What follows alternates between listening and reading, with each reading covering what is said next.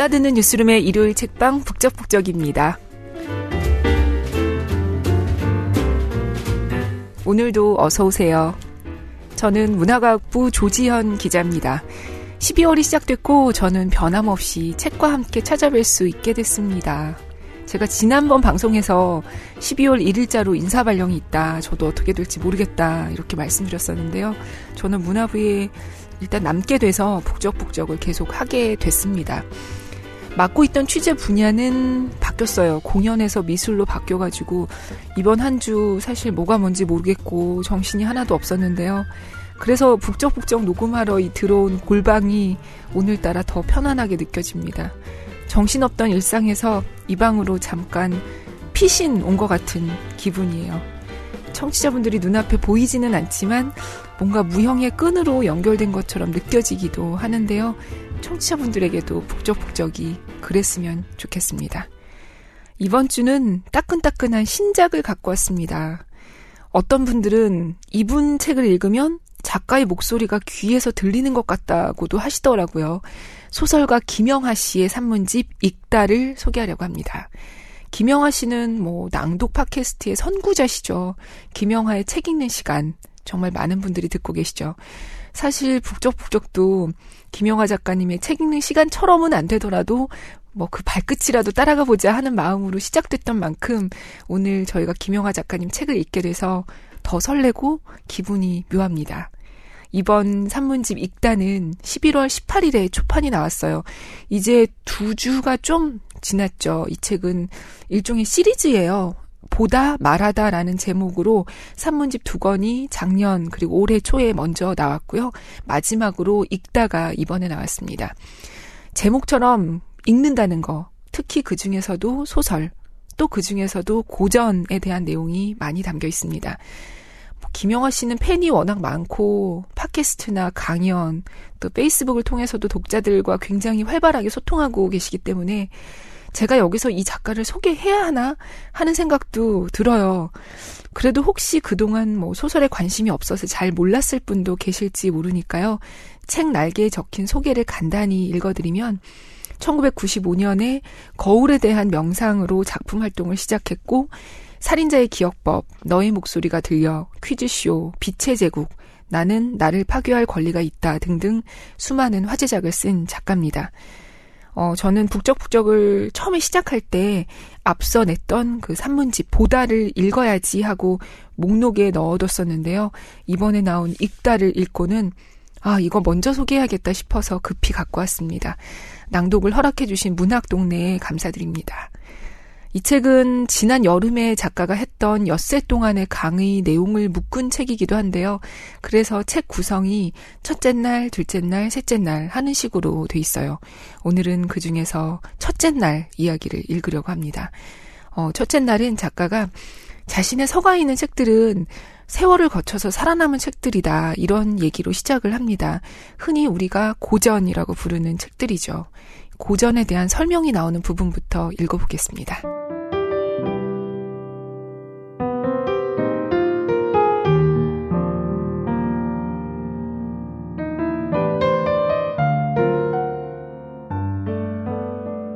보르헤스에 따르면 고전은 클라시스, 즉 전함이나 함대에서 유래한 말이라고 합니다.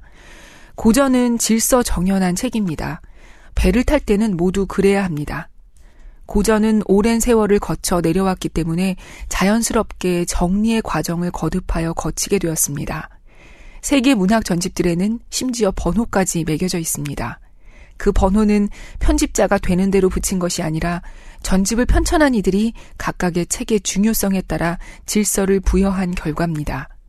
예를 들어 민음사 세계문학 전집의 1권은 오비디우스의 변신 이야기입니다. 반면 문학 동네 세계문학 전집은 톨스토이의 안나 까레리나에서 시작합니다.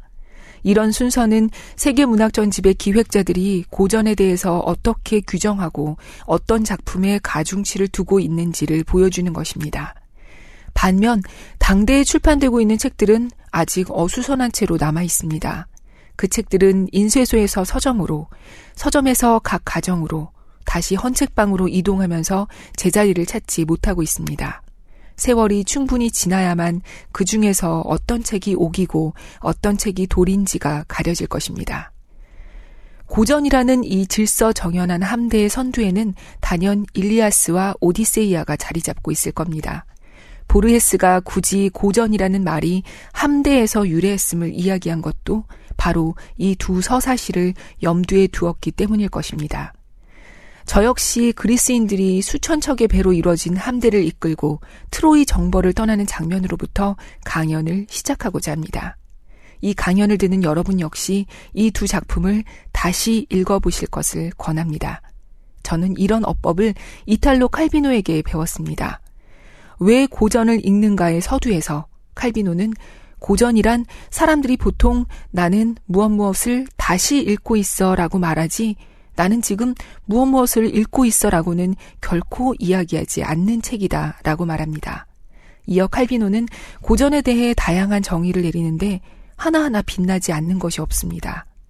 첫 번째 정의가 고전을 읽지 않은 독자들의 겸연쩍음을 짚었다면 다섯 번째 정의는 그것을 사면하고 있습니다.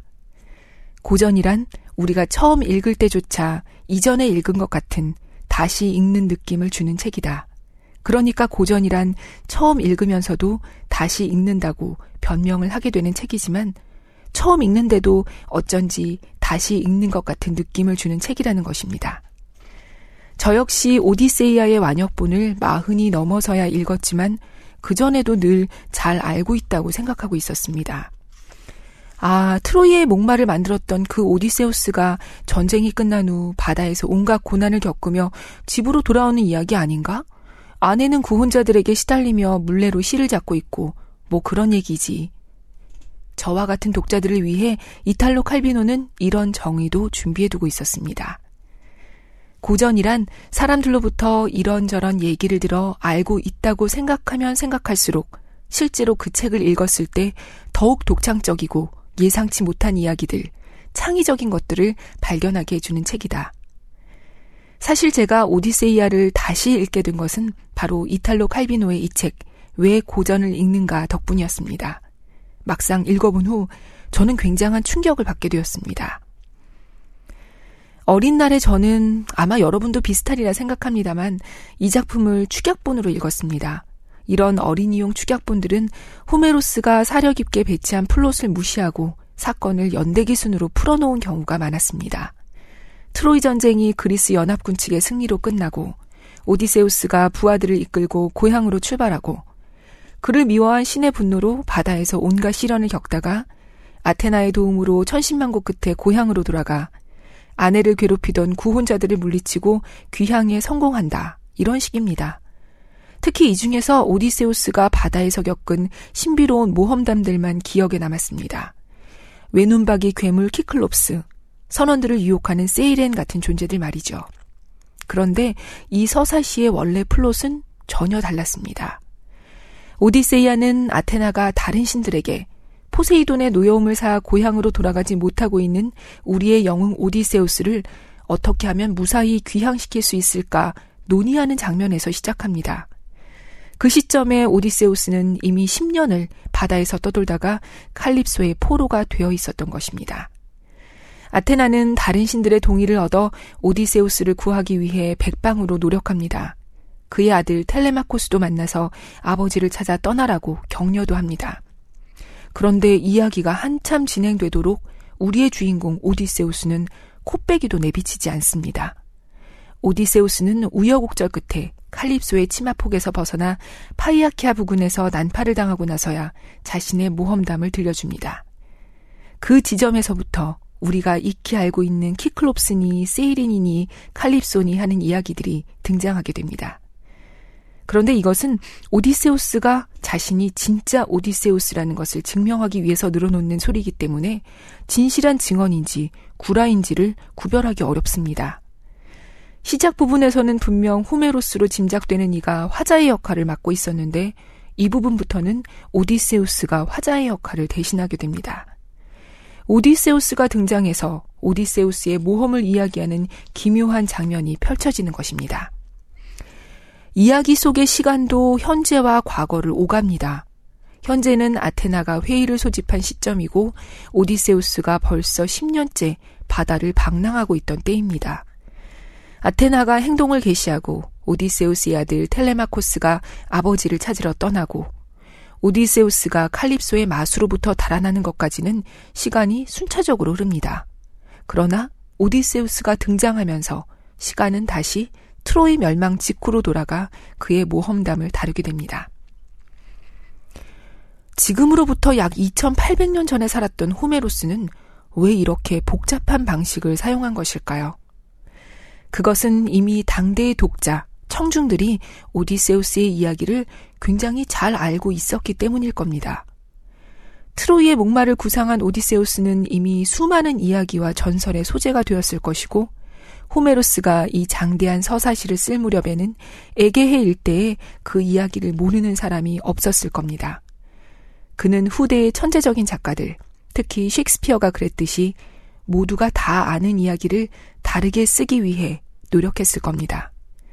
호메로스는 여러 겹으로 텍스트를 감싸고 이야기에서 가장 흥미로운 부분인 오디세우스의 모험 부분을 이야기 속의 이야기로 만들었으며 늙고 힘 빠진 영웅이 과연 구혼자로 둘러싸인 아내 페넬로페를 구해낼 수 있을까라는 질문에 대한 해답은 이야기 마지막에 배치해 독자가 흥미를 잃지 않도록 배려했습니다.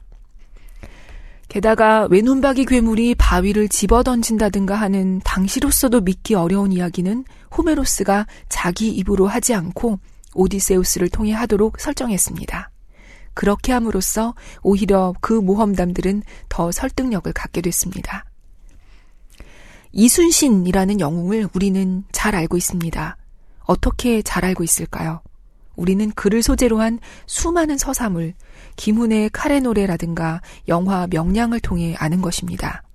이렇게 잘 알려진 인물을 주인공으로 삼아 작품을 만들 때에는 누구든 깊은 고민을 하지 않을 수 없을 겁니다. 여러 방식이 있겠지만 현대의 작가라면 적어도 이순신의 탄생부터 죽음까지를 연대기 순으로 그리지는 않을 겁니다. 명량해전이 임박한 시점이라든가 백이종군의 명을 받고 통제사의 자리에서 내려오는 장면이라든가 하는 극적인 포인트에서부터 시작해 간혹 과거의 일화들을 회상해가며 결정적 장면, 즉 그의 전사라는 클라이맥스를 향해 달려갈 겁니다. 호메로스는 이미 2800년 전에 이런 기법들을 터득하고 있었으며 이를 자유자재로 구사하고 있었습니다. 이런 점이 저를 놀라게 했던 것입니다. 이런 점을 들어 호메로스가 2800년 전에 이미 대단히 현대적인 작품을 쓰고 있었다고 보는 이들이 있습니다. 하지만 저는 반대로 생각합니다. 오히려 현대의 작가들이 쓰고 있는 작품들이 소설이든 영화든 TV 드라마든 간에 고대적입니다. 우리는 이미 고대 그리스인들이 창안한 이야기 방식에서 그렇게 멀리 나아가지 못했을지도 모릅니다. 호메로스가 일리아스와 오디세이아를 쓴 지 몇백 년이 지난 후 쓰인 다른 작품을 보면 이런 심증이 좀 더 굳어집니다. 어떤 이들은 고전이 진부할 것이라 지레 짐작합니다. 그러나 그렇지 않습니다. 오래 살아남은 고전은 처음부터 나름의 방식으로 새로웠는데 지금 읽어도 새롭게 다가옵니다. 다시 말해 지금 읽어도 새로운 것은 쓰인 당시에도 새로웠을 것입니다. 왜냐하면 고전이라고 해서 하늘에서 뚝 떨어진 것이 아니기 때문입니다. 그들 역시 당대의 진부함과 싸워야만 했습니다. 고전은 당대의 무책들과 놀랍도록 달랐기 때문에 살아남았고 그렇기에 진부함과는 정반대에 서 있습니다. 오랜 시간이 지나도 낡거나 진부해지지 않았기 때문에 그 책들은 살아남았고 여러 언어로 번역되었고 후대로 전승되었을 겁니다. 기원전 436년에서 433년에 이르는 어떤 시기에 위대한 극작가 소포클레스는 오이디푸스 왕을 지필하여 일종의 오디션이라 할 수 있는 비극 경연대회에 참가합니다. 이 작품이 포함된 비극 3부작으로 소포클레스는 2등을 차지합니다. 20세기 말 한 재벌 기업의 광고는 2등은 아무도 기억하지 않는다고 선언했지만 오이디푸스 왕은 2등임에도 2000년이 넘도록 기억되는 작품이 되었고 그해 1등을 차지한 작품은 잊힌 채 전승되지 않고 있습니다. 제가 이 작품을 읽게 된 계기는 스웨덴 출신의 작가 헨닝 망켈이 출연한 2011년 7월 3일자 BBC 월드 북클럽 팟캐스트였습니다. 진행자 해리어 길버트가 당신은 극작가로 출발했는데 어떤 계기로 범죄 소설을 쓰는 작가가 되었는가라고 질문하자 망켈은 범죄 소설이라는 장르 구분부터 자신은 동의하기 어렵다고 답합니다. 많은 사람이 150년 전에 에드거 앨런 포로부터 범죄 소설이 유래되었다고 믿고 있지만 자신은 범죄 소설이야말로 가장 오래된 장르라고 생각하며 그 기원은 2000년도 더 된 그리스 비극으로 거슬러 올라간다고 말했습니다. 그는 에우리피데스의 메데이아를 거론하며 자기 아이들을 제 손으로 살해하는 여자 주인공이 등장하는 이런 이야기가 범죄 소설이 아니라면 그 어떤 것도 범죄 소설이 아니라고 단언합니다. 범죄 소설이라는 것이 그토록 오래된 것이라면 자신이 쓰고 있는 작품들 역시 범죄 소설이라는 협소한 장르로 분류되는 것을 원치 않는다는 뜻이었을 겁니다. 그리스 비극의 몇몇 작품들을 범죄 소설의 기원으로 보는 이런 생각은 망켈이 처음이 아닙니다. 코넌 도일이나 에드거 앨런포 이전에는 범죄 소설이 없었다고 믿는 이들은 흔히 탐정이나 경찰력의 존재가 이 장르의 필수적이라고 보고 있습니다.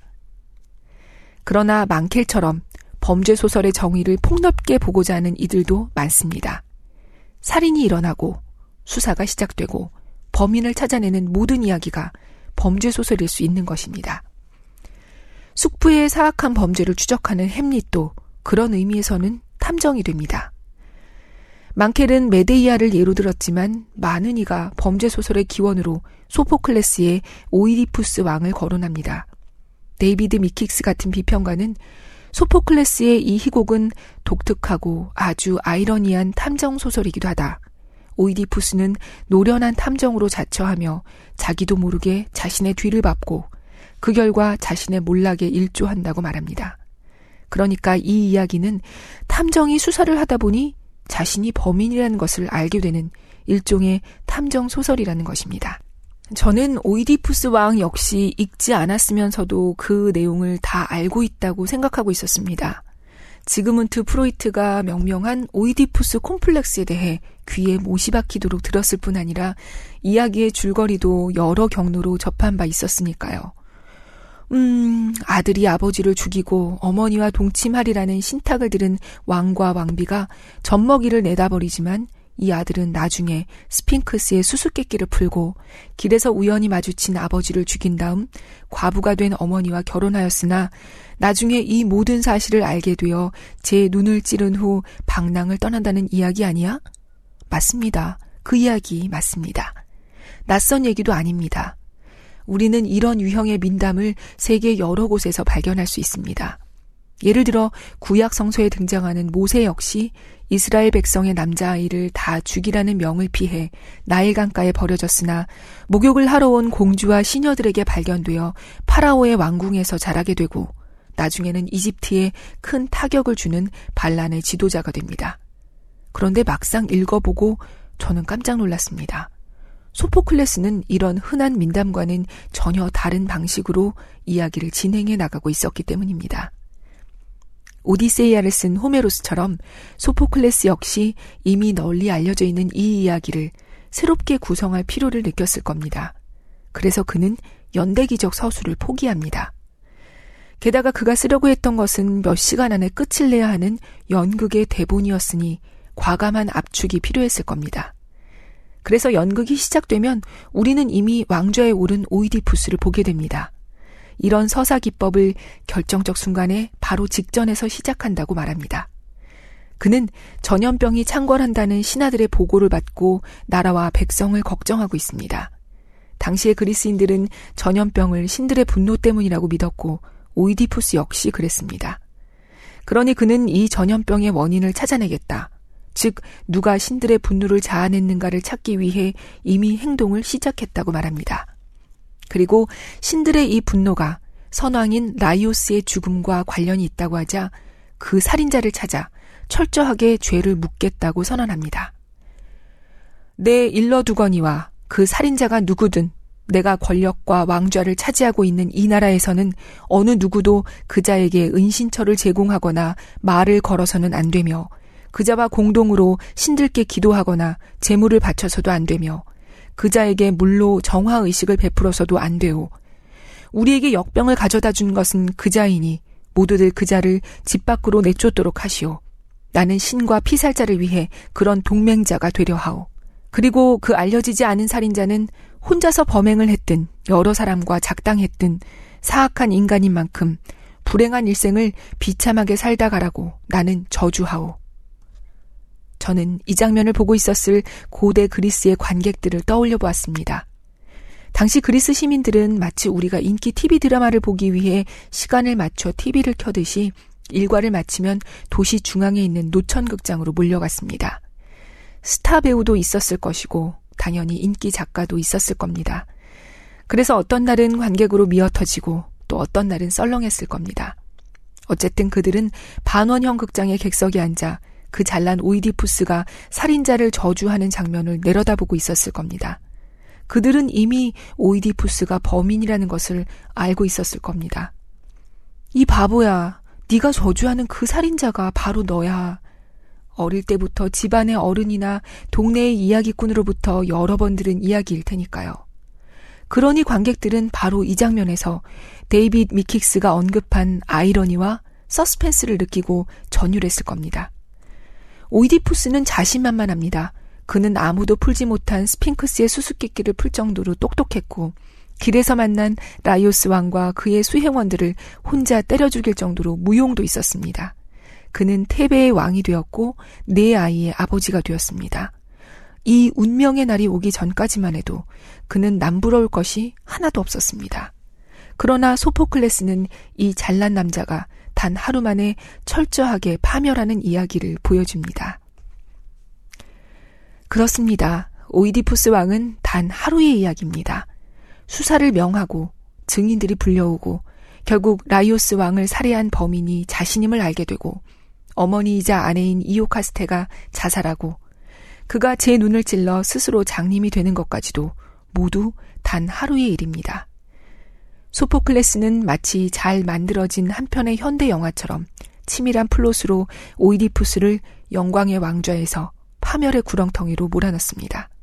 바로 이 표현, 오이디푸스 왕을 현대의 영화에 비유한 제 표현은 오디세이아와 마찬가지로 이렇게 뒤집어 말할 수 있습니다. 우리가 극장에서 팝콘을 먹으며 보는 현대의 영화들이야말로 오이디푸스 왕으로부터 유래했다. 혹은 현대의 영화나 소설은 아직도 오이디푸스 왕의 자장 안에 있다고요. 왜냐하면 이 희곡에 적용된 여러 기법은 아직도 현대 영화에서 그대로 쓰이고 있기 때문입니다. 소포클레스와 오이디푸스 왕을 높이 평가하기도 했던 아리스토텔레스는 시학에서 비극의 시간에 대해 이렇게 언급하고 있습니다. 비극은 가능한 한 태양이 일회전하는 동안이나 이를 과히 초과하지 않는 시간 안에 사건의 결말을 지으려는 경향이 있다고 말합니다. 즉, 극이 절정으로 치달아 클라이맥스에 가까워졌다면 그 결말은 다음날 동이 트기 전에는 끝나야 한다는 뜻입니다. 이런 원칙은 셰익스피어의 희곡들, 예컨대 로미오와 줄리엣, 오셀로, 리어왕 등에서 그대로 지켜질 뿐 아니라 20세기 이후에 제작된 수많은 영화들에서도 그대로 구현됩니다. 2004년에 개봉한 마이클 만 감독, 톰 크루즈 주연의 콜레트럴을 살펴볼까요? LA의 평범한 택시기사 맥스는 우연히 킬러 빈센트를 태우게 되는데 빈센트는 맥스에게 하룻밤 동안 개인 기사로 일해주면 700달러라는 거금을 주겠다고 제안합니다. 첫 번째 목적지에서 한가롭게 대기하던 맥스의 택시 위로 시체가 떨어지면서 맥스는 자기가 지금 어떤 일을 돕고 있는지 알게 됩니다. 그 밤이 지나기 전에 평온했던 맥스의 삶은 혼란으로 빠져들고 최고의 킬러인 빈센트 역시 파멸하게 됩니다.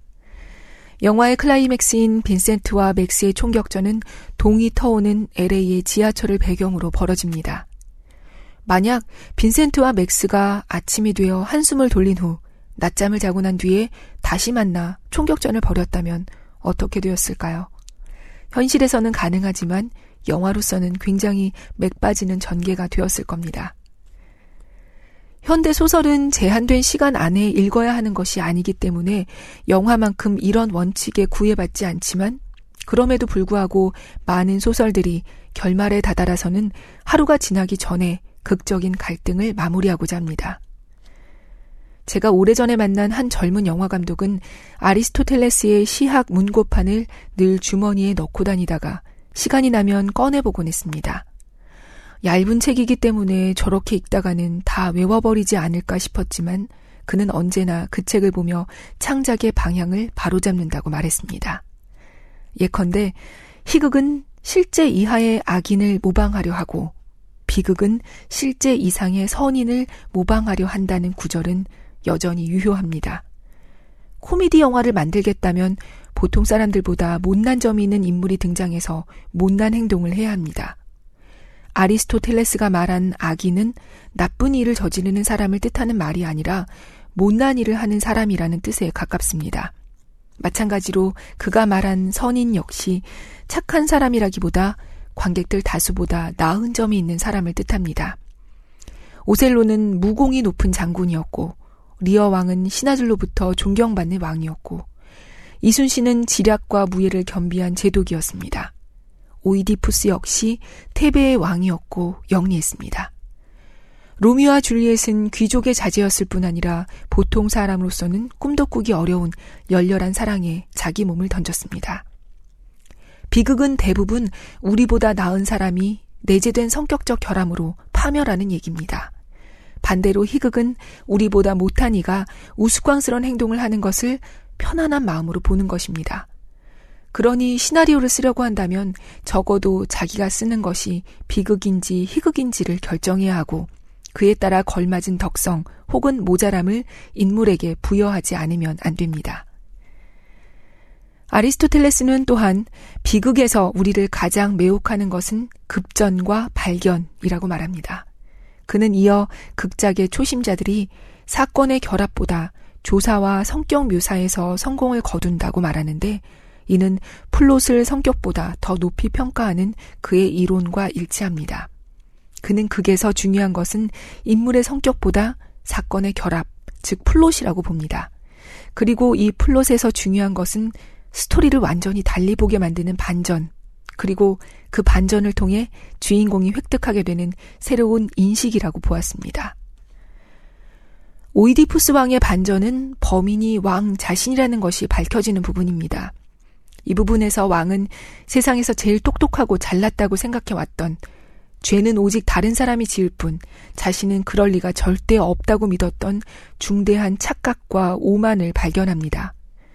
그때까지 오이디푸스의 감정이입했던 관객들은 자연스럽게 그의 발견을 자신의 것으로 받아들입니다.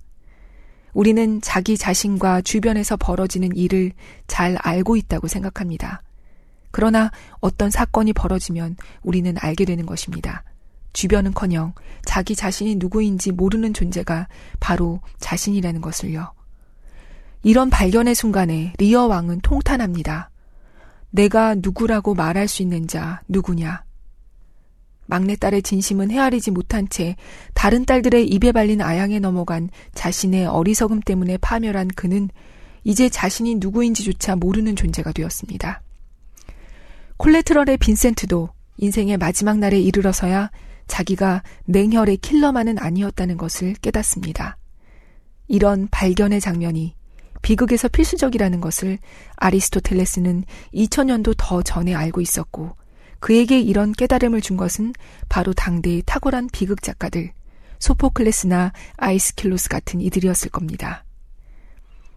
관객보다 잘난 줄로만 알았던 대단한 인물들이 자신의 어리석음과 오만, 무지를 발견하고 대면하는 순간은 큰 카타르시스를 줍니다. 고대 그리스인들은 하마르티아라는 말을 즐겨 썼습니다. 이 말은 인간의 성격에 잠복해 있는 중대한 약점을 의미하는 것이었습니다.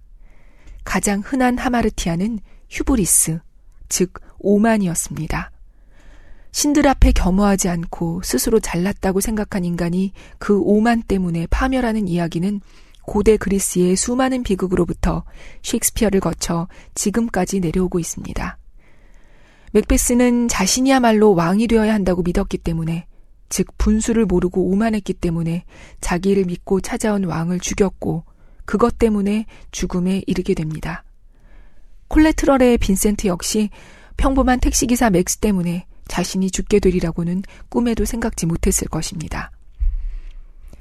앞서 말한 젊은 영화 감독은 시나리오를 쓸 때마다 아리스토텔레스와 고대 그리스인들이 2400년 전에 발견한 이 원칙들을 잊지 않으려 노력한다고 했습니다. 그 감독 덕분에 저도 시학을 읽기 시작했고 그 독서는 이후에 제가 쓴 몇몇 소설에 영향을 주었습니다.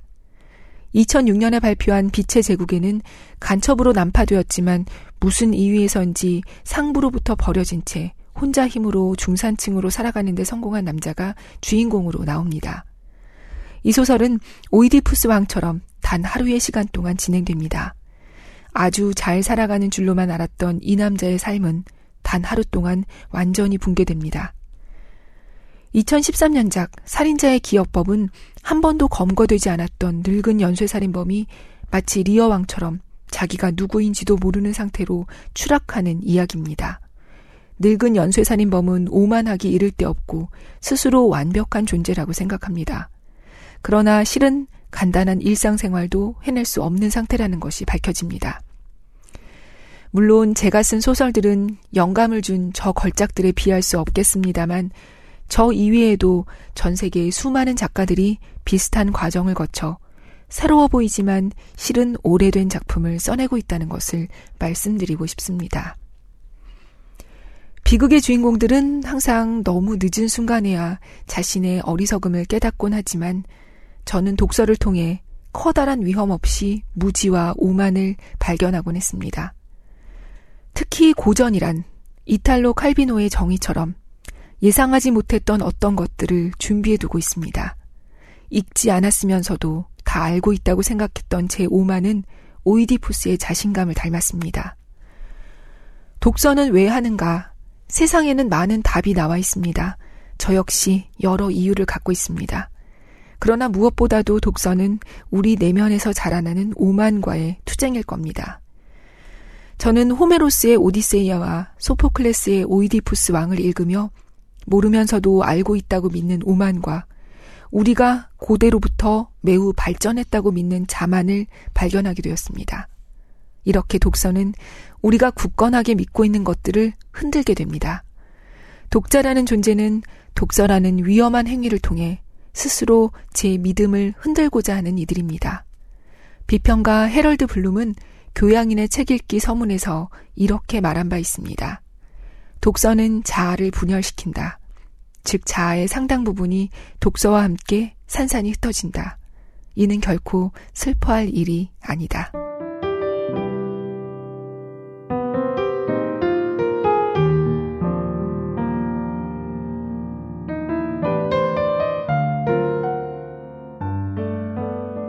네.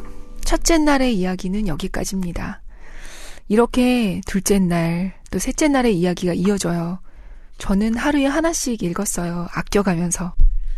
아마 다른 분들도 그러시겠지만, 이렇게 저는 하나의 책을 읽고 나면 다른 책들이 꼬리에 꼬리를 물고 이어지는 게 참 좋더라고요. 아, 이 책을 읽고 났더니 이런 책이 또 읽고 싶어지네. 내가 미처 생각지 않았던 책들인데 이 작가 덕분에 새로 알게 됐네. 그렇잖아요. 이 책 속에서 책들이 서로 연결돼 있다는 얘기도 나오는데요. 이 책도 다 읽고 나면 아마 컴퓨터 앞에 앉아서 책을 주문하고 있는 자신을 발견하게 되실 겁니다. 어, 음악은 일단 틀어놓으면 내가 귀 기울여 듣지 않아도 어쨌든 계속 흘러나오죠. 영화도 집중을 하든 안 하든 이야기가 계속 진행되죠.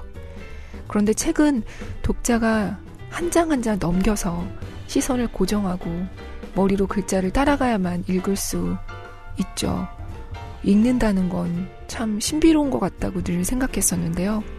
이 책 읽다에는 그냥 이렇게 막연하게만 신비롭다 느꼈던 것들이 김영하 작가님의 문장으로 표현돼 있어서 더 흥미로웠습니다.